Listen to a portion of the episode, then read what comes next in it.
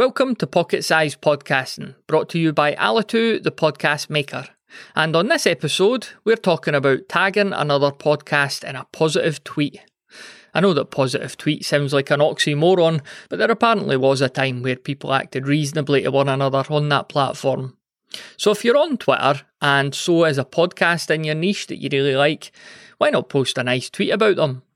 Here, you might talk a wee bit about why you like it so much. Maybe the show was also a big inspiration behind starting your own, and that's definitely worth mentioning too.